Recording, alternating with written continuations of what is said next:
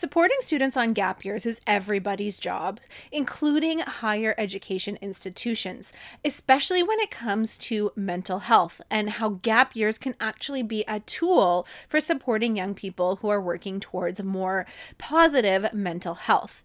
In today's episode, we talk with Mike from It Starts With Me, a charity focused on mental health, as well as Steven from the Ted Rogers School of Management, and we talk about what those pauses mean and how they can support support students, but also how institutions can better support students who choose to push pause. So here we go for another episode of the Gap Year Podcast.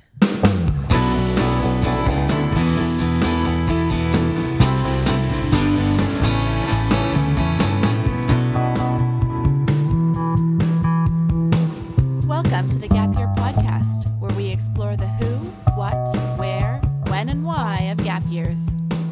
Real people sharing their stories, ideas, and experts diving deep into how you can make the right decisions in order to have a meaningful gap year. This is the place to be no matter where you are on your gap year journey. I'm Michelle Dittmer, your resident gap year expert. Let's jump right in.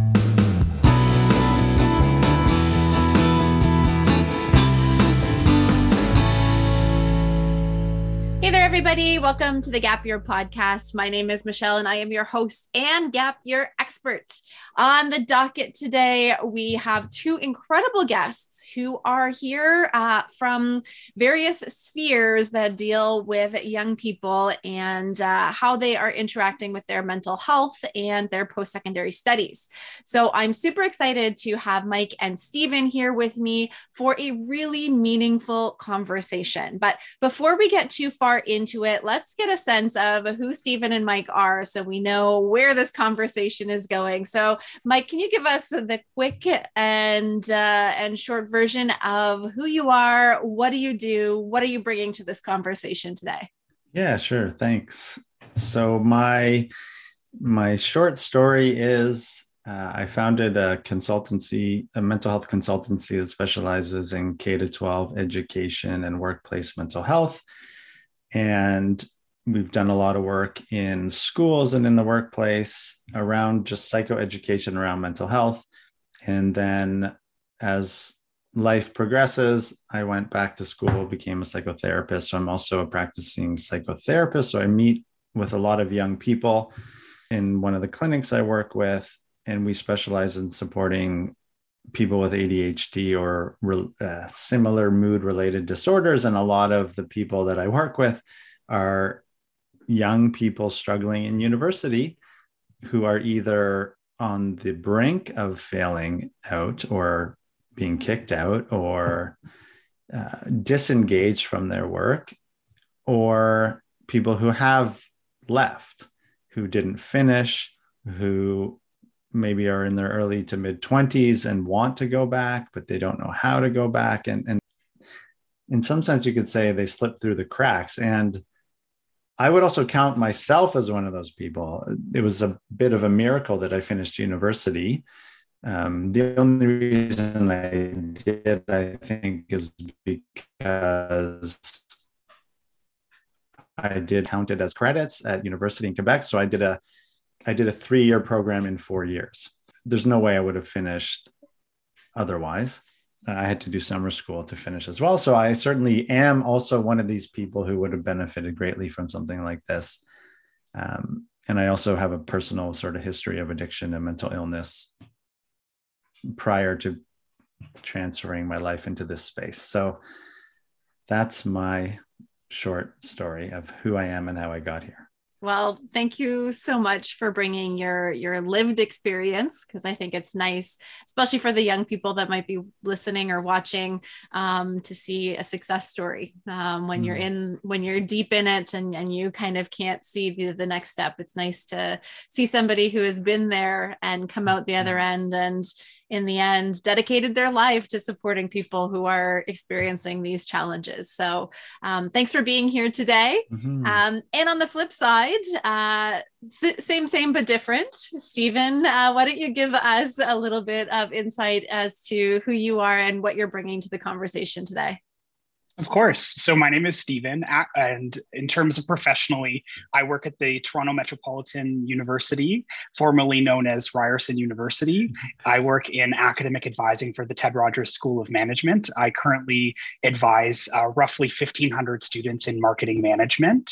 And uh, I also am the chair of the Student Retention Committee and Strategic Enrollment uh, Management Initiative in terms of us doing surveys and and gathering an insight on why students take time off from their studies and what supports we can create and infrastructure we can build at the university to to support their return back to studies and uh, how that needs to look different to support them and academically i'm also a phd student at uh, the ted rogers school of management starting this september most of my studies is in student wellness uh, and online learning as well as uh, combating attrition and, uh, and, and enhancing engagement and performance in an academic setting. Amazing. So we've got a mm-hmm. team of three people here who are all champions and cheerleaders for the success of young people, um, whatever that looks like. And uh, in this particular conversation, we're going to be focusing on supporting students through to graduation and the value for some students of pushing pause. Um, instead of just being on that accelerated treadmill where you're running and you're falling behind and you're getting close to falling off the back, uh, sometimes we just need to push stop on the treadmill. And regroup get our get our act together again and move forward. And this can be a really scary thing for a lot of institutions where they're really measured on retention and we're looking at graduation rates. And we want to see students through to that place where they are achieving what we're what we're guiding them through um, and that fear of pushing pause and, and seeing them step away can be a really scary place. Um, but we're going to dive in and, and, talk about some of the things that we're seeing on campus, the things that we're seeing in young people, and then what are some things that maybe institutions might be able to do to support students who, who do take that leave. So, my first kind of question for, for you guys, and, and we'll go with Steven and then over to Mike to, to finish up. Um, what are some of the things that you're seeing in terms of trends when it comes comes to mental health and wellness um, with with students on campus these days. I think I think a lot of people are probably seeing similar things. So I'm curious what what you want to share on that. Absolutely. So, one of the things that I was really intrigued by is uh, because I've been working on retention work at the university over the past uh, four years, the trends have started to change, especially with uh, the introduction of the COVID 19 global pandemic. I think there's been more of a shift of awareness in wellness and what health and wellness uh, looks like when you're thriving, when you're flourishing, and when you're languishing, and all of those things in between.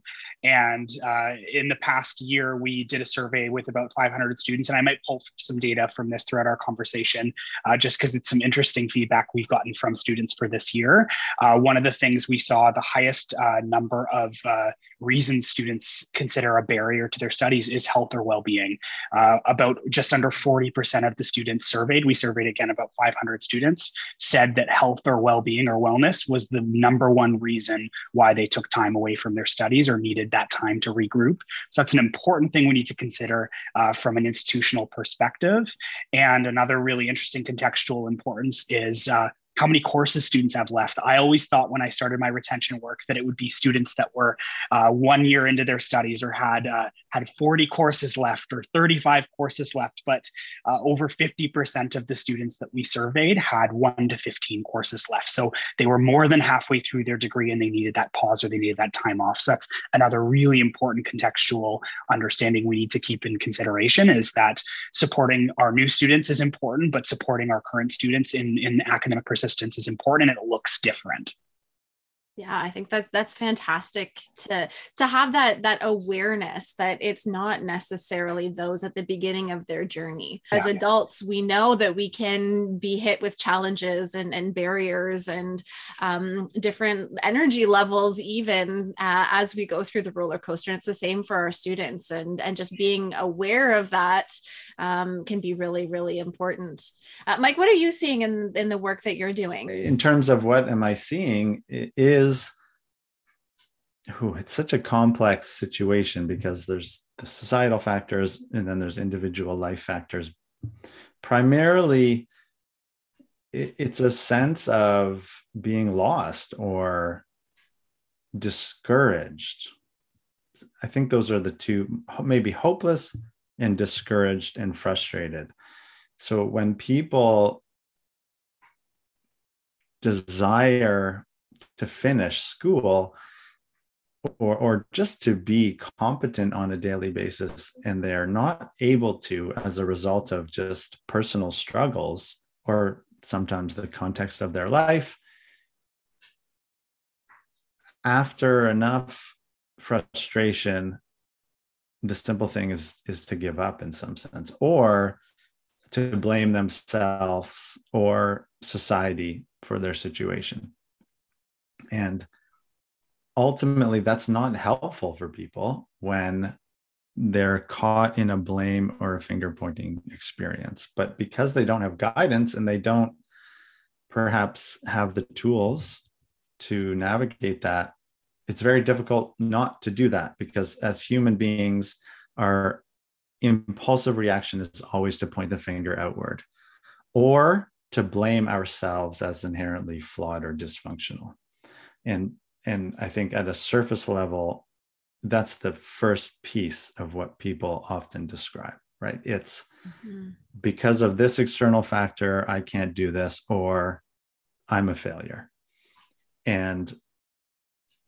while pieces of that might be true, it's not the whole story. It is not helpful to be stuck there. Mm-hmm. And then the school, these institutions never, and I think this is true across the board. So whether it's a workplace environment, an institution, um, have never been responsible for these things. And in some sense, you could also argue that it's not their responsibility to care for the mental health of the people in the school or their employees. You could also say it's also perhaps not their responsibility to be harmful to the mental health of, but so there's that big piece in the background that I think is important and often gets overlooked. And I think we have done a very bad job at teaching young people that life is not supposed to be easy. And it's okay when you struggle. What's not okay is to blame other people or yourself, perhaps, and that you have the capacity to work through it and that you can't do it alone. And then, so with all of those moving parts, how does an institution actually provide that to someone? I don't know and that's probably part of why we're having this discussion. I do think maybe the last thing I would say is this idea of taking a pause. There, I think there's one piece where if we're taught or if we learn how to take more pauses on a daily basis, even for five minutes or on a monthly basis, just taking a day to chill, that can be so helpful in the long term. And I think that's been a lost art in our society in the past 20 years, maybe longer, I'm not sure. And then, of course, the other side would be how would we encourage people to and institutions to see an extended pause as actually a benefit as opposed to negative?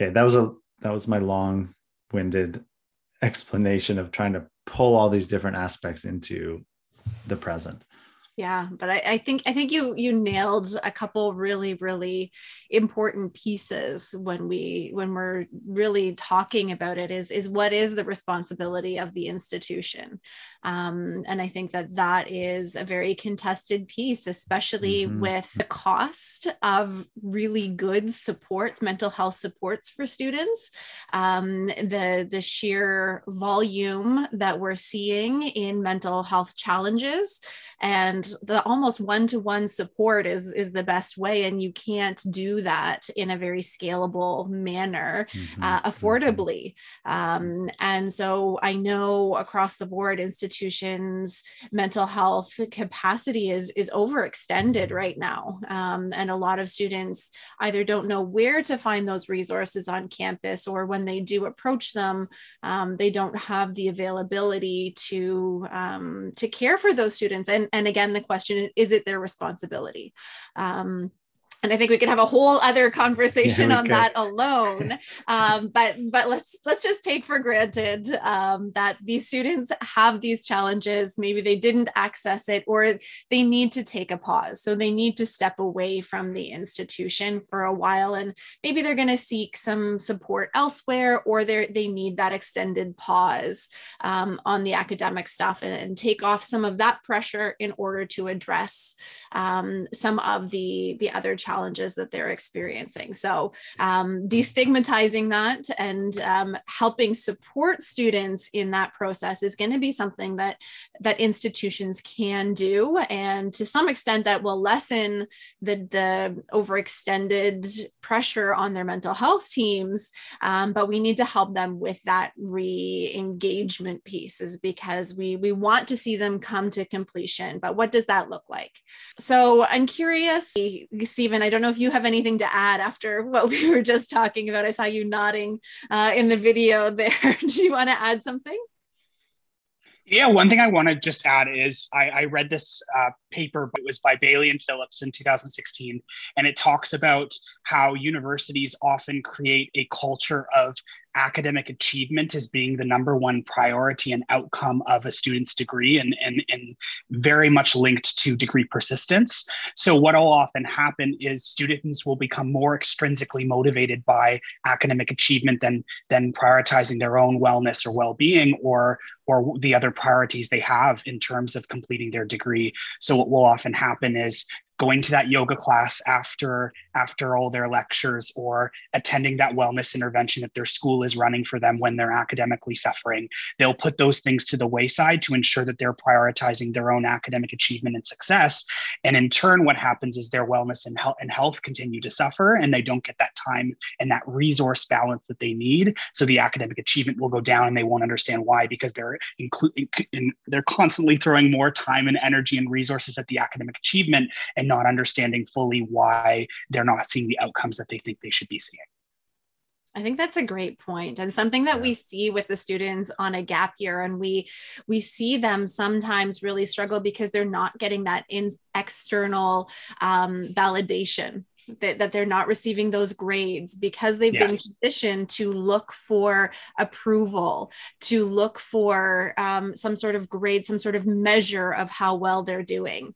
Um, and, and through the gap year process, they start to develop um, a deeper sense of that intrinsic motivation um, and finding rewards in another area and i just had a conversation actually with a gapper.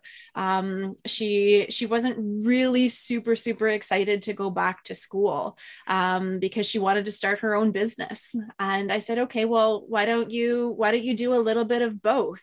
You don't need to be a 95 student um, you don't need to spend all of this time studying and acing every single one of your tests. Um, that there can be a balance there, um, and that was something that was a new concept to her because she had always had this this validation um, through grades, and uh, she's starting to learn what is important to her and what will keep her fulfilled and balanced in a way that she can complete her courses. Uh, and she can have um, the these these extracurricular uh, or co-curricular elements that that round out her her post-secondary experience. So i think that's a great point um, that that there is a culture shift that that we need to to be addressing here so let's say students do take a step away. Steven, what do you think um, institutions can do to support them in that step away that would eventually lead to their return back onto campus? What are you seeing? One thing I'm seeing that we are trying to continue to offer more of is a, an alternative type of learning for students to address that concern or that gap that they that they're experiencing for themselves. That could look like, uh, like I said, a wellness intervention. We have one at our institution called Thriving in Action that we offer. That's uh, run by um, a, a, bunch of our faculty from psychology and in the Faculty of Arts, and they do an exceptional job at uh, at offering that program to students, regardless of whether they're currently enrolled full time or they're taking time off. So that's one thing I do see students take advantage of uh, to to kind of combat that that need for for psychological support.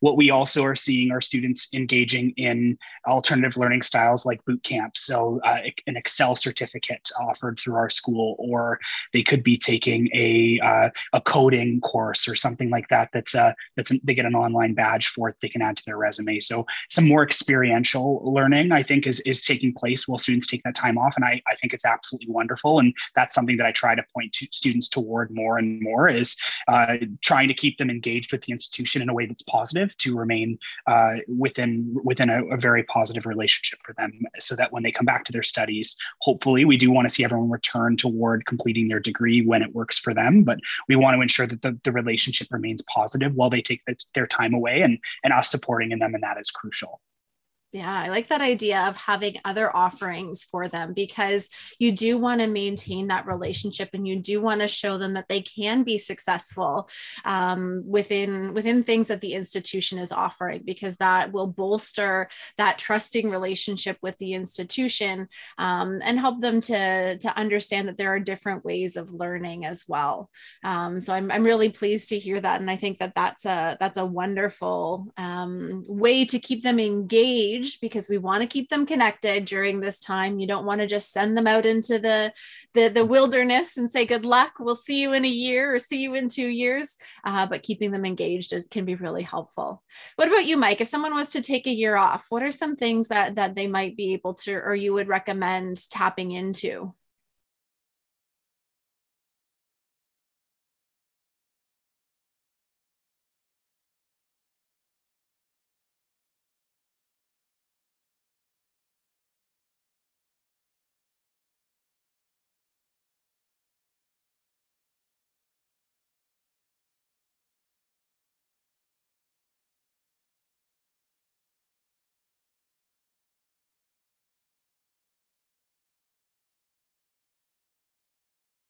More specific learning on in like personal psychology and well-being. Because what happens is and this is i think well documented and supported by social psychology work is young people arrive in university without the skills to face the challenges of life. And it's not their fault. It's ours really. It's the adults in the world that have put them in this position. So one piece might be is it possible for universities to create courses that teach these things and have that count towards their degree? And i think i don't think there's any fluffiness to that at all. That's a fundamental life skill to learn to be a you know a effective citizen in our democracy which is also having a hard time right now. And and i think directly correlated to that personal development stuff. So that's just I'm I'm curious. I don't know, Steven. Actually, does that thriving program do they get credits for that, or is it more just uh, it's an offering to them?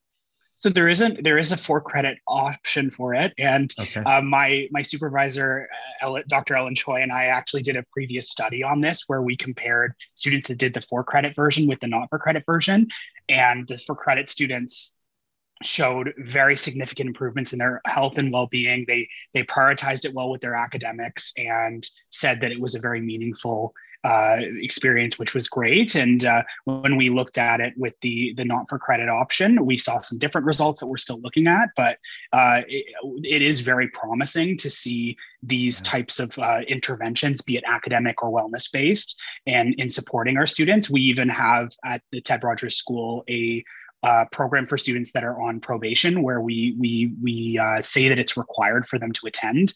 And it's a program that's built in the flourishing model. So it's looking at how we can build these soft skills so to call them on on supporting uh, good study habits uh, taking care of themselves. And they're required to attend a certain number of sessions for that. And we've seen really positive changes in the students that attend that and their ability to go back to clear standing and being able to take more courses and a pause sometimes looks like that it looks like a reduced course load which is great too.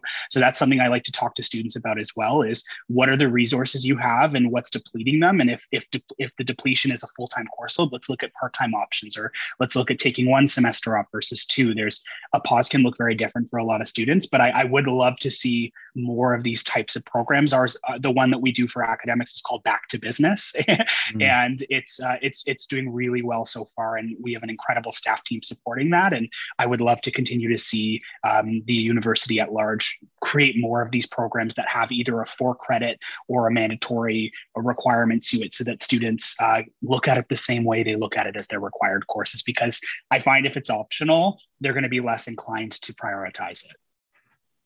Yeah, brilliant. That's awesome. I think there's so many random electives that people choose and that probably don't really contribute all that much to their careers and etc more to their interests. So i'll take the very individual perspective of when i'm working with young people who are on a break having something like that that would keep them connected to the school would be fantastic i think if that and, and i don't maybe other universities have that i don't know um, at least the clients i'm working with have never described that and none of them go to ryerson's. I think it was mentioned before michelle that student services departments are often overwhelmed or overtaxed. I find mixed reviews with that. So sometimes the support students get is helpful other times it's not helpful. And that's an internal thing that probably needs to be sorted out in some way. And you also mentioned it's not scalable which i think is also a huge challenge. I'm just going to speak as a therapist. Psychotherapist is breaking down that that shame and that it's all my fault. That is so important to address and to help people forgive themselves or or just accept this idea that this is where they are in their life and that that's okay. I don't think that because that's tied a lot to the academic achievement thing. I, I, just need this thing here, and I'll just sacrifice my own sanity and well being to achieve it while simultaneously reducing my ability to achieve the perceived uh, finish line. Mm-hmm. which I think Steven described nicely. And so part of it is how do we help people understand that life is suffering and we have hard times and that's okay. And then, okay, we've accepted this. There's a great quote from Carl Rogers, who's one of the most famous psychiatrists, psychotherapists, is the curious paradox is until we accept ourselves for who we are, we can't change. Right. Or and once we accept ourselves for who we are, we can change. And that's a very difficult thing to do for people in general, but also for students who might have family pressure. They probably have social pressure. I know one person who basically just had to lie to everybody because this person couldn't or just did not feel comfortable being honest. I had to drop out because I just I couldn't take it anymore and so they make up excuses of to why they can't and this that and the other and so those are that's the reality of what's going on in the minds of young people when they're in this position. A lot of self shame a lot of self blame a lot of i need to lie to protect my sense of pride. I can't be honest with my parents. I'm in conflict with my parents. So these are all real things that are going on. And primarily it's addressing that first, although it doesn't have to be. And then it's okay, what's the plan? I think that's another piece what's so important about keeping people connected to the school through maybe the Thrive program or something similar is helping them perceive the break or the gap as actually a success, as eh, part of their successful journey back into who they want to be and and setting the goals. I find goals to be nebulous because they're it's similar to that. I need the academic achievement, but once I've done that, then my motivation. And I think there's great studies that the graduation day is the most exciting day of a student's life and the next day is the worst day of their life because they they've passed the threshold where oh they were on top of the mountain and now they're not. Um, so it's that goes back to that intrinsic piece. So setting a, a plan we'll say of how am i going to get back into the routine that i know is good for me and that ultimately i desire as a human being because i want to be successful I want to be able to perform and engage in school, but I'm just really struggling right now and I don't know what to do. Yeah, I think that, and it ties really nicely with some of the work that we do at CanGap, actually. Um, uh, one of the things that we're working on is we've got uh, some applications in for funding to run what we're going to call the Boomerang Project, hmm. um, where students who are taking a break from post secondary come and work with us and they work towards the student of leadership and humanity award which is an award that we have put together where students earn um, various badges that level up into um, this this overall award.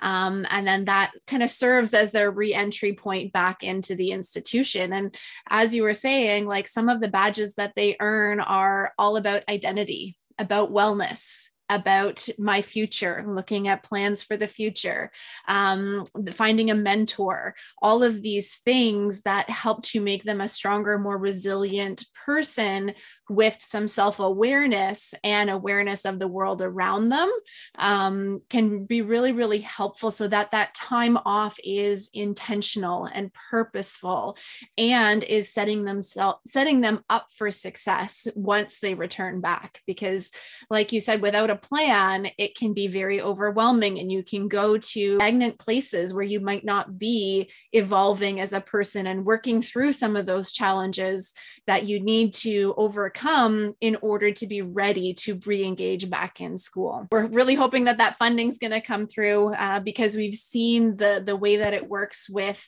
our just our general gap students, but to formalize it and put it in a program and celebrate that pause in a way, yeah. and and to put some credentialing around it where they can see progress to tap into, as we were talking before, that desire for achievement um, and giving them those markers markers that aren't necessarily tied to a, uh, a, grade or a marker or a level, um, but just personal best uh, and personal achievement and self awareness.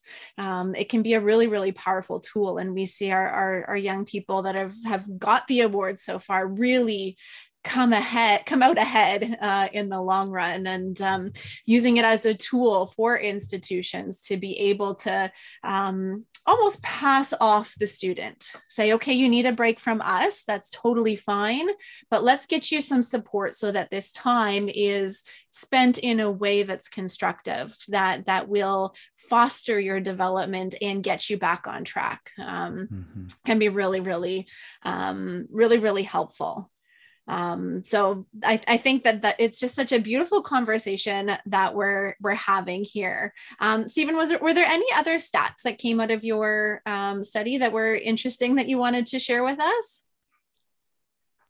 Yeah, I, I can pull that up here. So uh, the main things we looked at were uh, the remaining number of remaining courses students had left, and it was over 50% of them had a one to 15 courses left. So most of them were more than halfway through their degree, which I found was very interesting. Uh, it, uh, course delivery preference, uh, about 68.3% of the students surveyed preferred online learning versus in person, uh, which I found really interesting as well because uh, prior surveys we've done, students were really eager to come back on campus. But I think there's a, there's somewhat of an, an autonomy there with online learning that uh, allows students to have more time for a little bit of flexibility as well. So I think that's something important that institutions need to keep in mind moving forward is that flexibility of how we offer learning and how it may look different for different types of learners. For example, in studies, we've seen that mature learners tend to thrive with online learning more so than uh, they may in, for in-person because the autonomy that comes with online learning.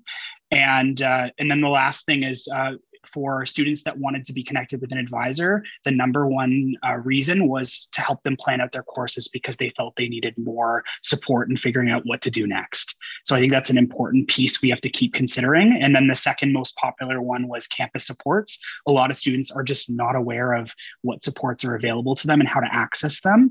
Uh, a lot of our supports are also available to students on a pause, and that's something that students are often not aware of. So making sure that students are well aware of these two things, I think, is very important. Yeah, I think it's really important that as we look at students who are pushing pause, um, that we're creating some sort of package that really gives them all of the information that they need. Um, things that are available internally on campus through through the school, through the resources that are there, and some suggestions of things that, that they can do external to that, um, as well as a package upon return as well. Um, hey, we're so yeah. glad to see you back um, here's how we're going to make this comfortable for you. Here's how we're going to reintegrate you back into this place that you may still have some some toxic feelings towards. Um, how can we support you developing a more positive relationship? And and what do we need to do? Do we need to do a rec- reduced course load to get back into this? Do we need to connect you with a counselor or an advisor on campus?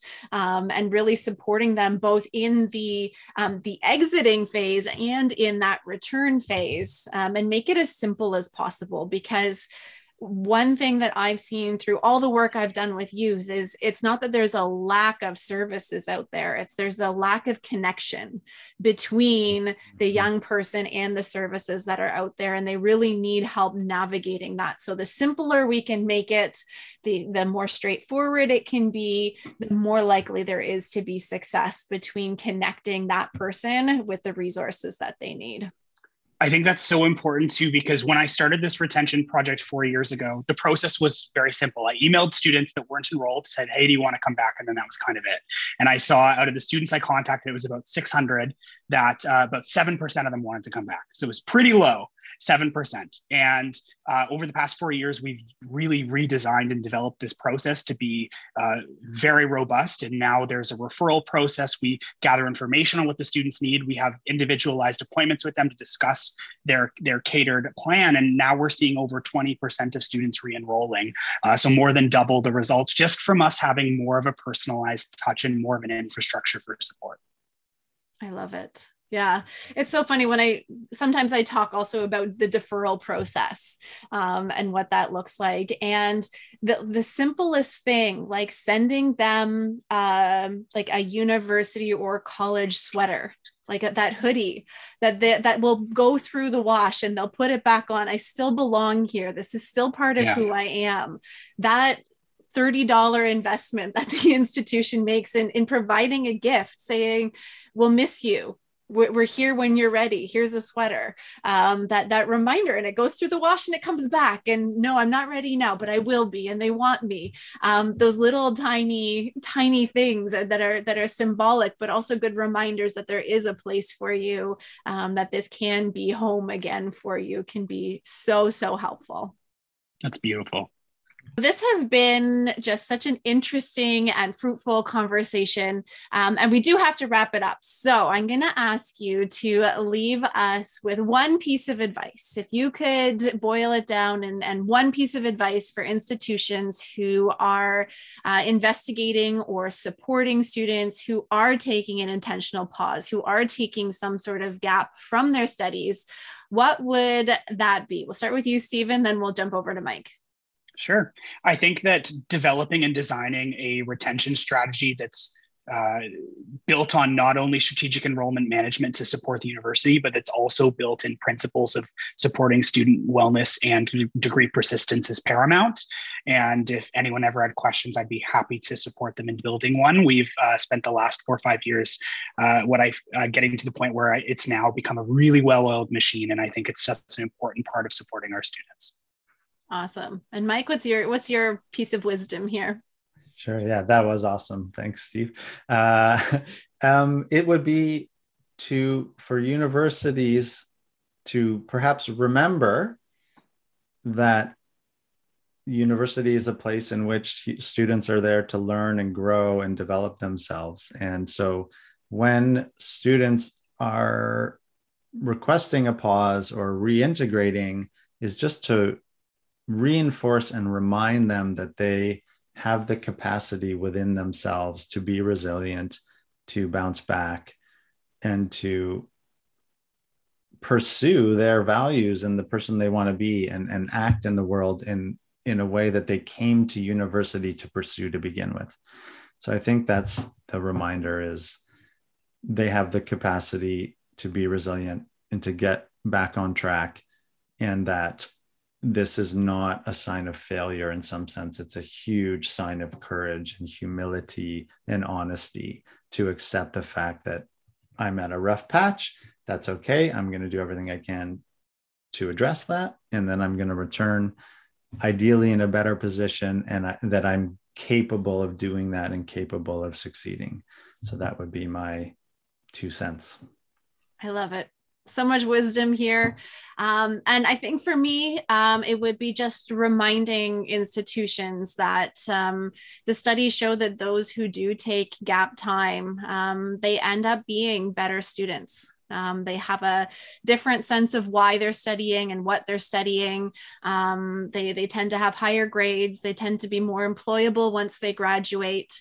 Um, they do have that autonomy. They're in the driver's seat of their life. They're not just fumbling along doing what everybody else is doing. They've they've had to take a detour. They've had to step off that conveyor belt and make some decisions, some active decisions, um, instead of just passively moving through life. And um, the the studies show that that it makes them better students and better alum. Um, so when you want those graduates that are going to do your institution proud, when you want to see your students be successful, uh, that the, this pause is not something to be feared. It is something that we can support as institutions. Um, and if there's anything that the Canadian Gap Year Association can do to help you on that journey of figuring out how to support them and how to see that successful reintegration, um, by all means, uh, you can reach out to us um, through our website. We are more than happy to support you on your journeys as institutions. Um, and Steven, where can folks find more or connect with you if they have further questions? Yeah, I would say email is the easiest or LinkedIn. Either of those are great. Perfect. And Mike, where can we find you? Yeah, same email or just my website starts with me.ca. Perfect. And I will pop mm-hmm. those into the show notes. So if folks want to reach out to you, um, you can find all of their contact information there. So, Steven and Mike, thank you so much for joining me in this conversation today. Thank, thank you, for having, having us. us.